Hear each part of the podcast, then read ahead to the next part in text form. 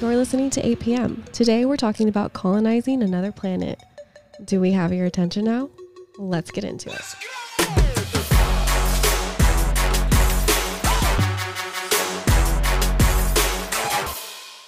So you want to talk space, man?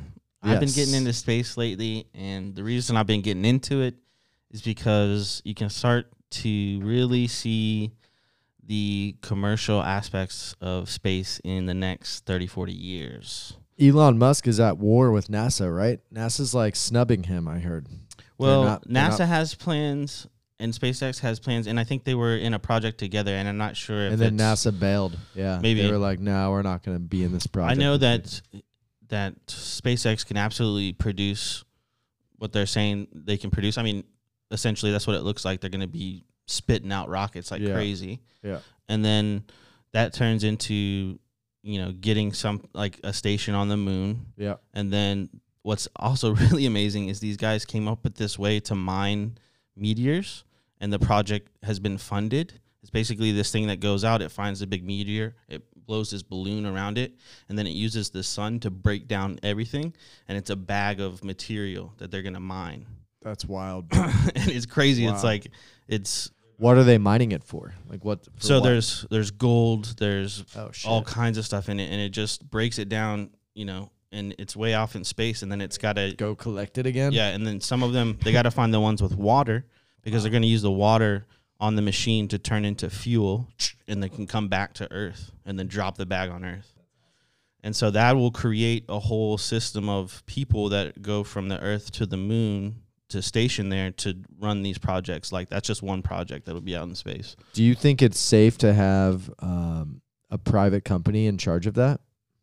Yeah, it's interesting. I think it's it's the only reason that it's being hashed out right now. Yeah, and um, I think it's also the only reason that innovation has come this far with the, some of the SpaceX stuff. But it gets a little scary if you think like any corporation can go and do shit in space that could, like, what if that thing falls down on Earth because Right. it's not the smartest people doing it? I, I heard an interview with one of the project guys at NASA, um, and he was talking about that NASA is like they got jump started all of a sudden because everything just got almost nearly 10 to 100 times cheaper to do. So now the amount of private like in the last ten years, or right, yeah, they can predict like how that how much they're going to save on these original plans that they had and that now they're in play because Wow. it can actually happen. Yep. Um, and it, it seemed from his point of view that NASA is trying to get involved.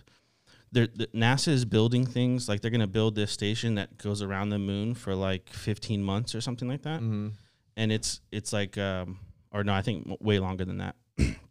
but private private companies can build stuff on this thing that's going to go around the moon to whatever commercial capacity they want.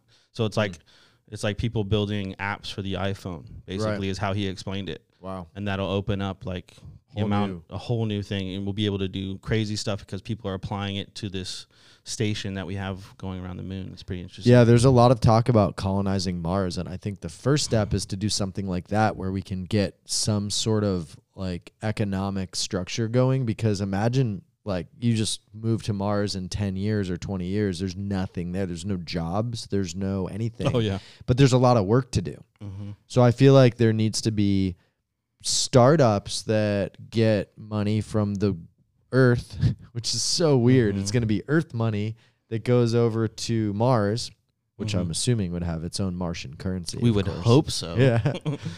and they need to have plans to do what they need to like there's so much that would need to be done there. They need to build roads and cars and probably some sort of oxygen supplementation. I don't know how that works. What I've seen, they th- this is all going to be printed out by robots. They're going to use the materials on the planets, and they're going to build Mhm. features that do certain. Well, they're things. print they're 3D printing homes now. So Right, basically exactly. that they just stick one of those robots there and it can build houses all That's day. supposed to be the first one that goes to the moon. is supposed to do that. So the first jobs on Mars will be Robot jobs. yeah, engineers, just all Yeah. engineers basically, Yeah, which yeah. is really the only jobs that are going to be on Earth in the next 50 years also. Yeah. So And then I don't know. I think it. There's an element of it that says like, look at all these people trying to do stuff on the moon. To like, what is the end goal here? It's to escape Earth. Like you're gonna have a, destroy a it. big part of society that's like, you know, try to save the earth, don't Mm. escape the planet. You know, that's what Mhm. that's what th- this whole thing. Like, if you really look into the future as Mhm. far as you can, it seems like that's what it is. It's like, oh, we gotta get off this rock, dude. You know? The Earth is going to be a vintage antique, like a couple thousand years. Yeah, It's gonna be if you live here, it's gonna be like living in the the old broken down shack that you want to take care of and rebuild. It's crazy. yeah. I think the the commercial aspect of it, having that station defined as like what the iPhone was ten years Mhm. ago, and people can build upon it. It's like, oh wow, this, you know, knowing how smart people are on the earth, it's gonna be a really interesting time, super interesting time to live in the next forty years. So. Would you move there? Nah, I- I think I would go. I would, I would do the trip where you can see the, you can get into the space just a little bit and then come back down. Yep. But You wouldn't move there, no matter what. nah, It's too much. I What mean, if they- unless unless they could take you were back once a year three hundred years, like the lifespan That'd shoots up to three hundred years, I'd be like, yeah, let's do Maybe. something. Yeah. yeah, I don't think I could either. There's a lot of people that want to do that, and it just seems like they're not really thinking that one through. You get up there, it's going to be nothing. There's no. Yeah, it, it's a different deal. There's no, there's nothing. It's just fucking rock. It's like going to live in the desert with nothing. So- like you can't drive to Whole Foods. You can't, Yeah, I mean, you can't go to the movies. You can't go to a restaurant. You can't do anything. I guess the argument is that you can stare at the Earth for like bullshit. Fuck for a that. year. But I don't know. Like, I urge you to listen to astronauts talk about what they've seen and when they're looking at Earth from there. It's pretty friggin' entertaining. I'm sure it's wild. Yeah, and it's I, wild, I think, I think it'd be a great experience. old. But for like an hour or two or three or Yeah. a day, maybe Yeah. a week, but not for life. I'm sure they got a Hulu stream up there. You know. we have to get an astronaut on the on the show. That's the next goal. Thanks for listening to It's 8 p.m. Be sure to subscribe to the podcast so you can stay up to date on all new episodes. It's time to pay attention.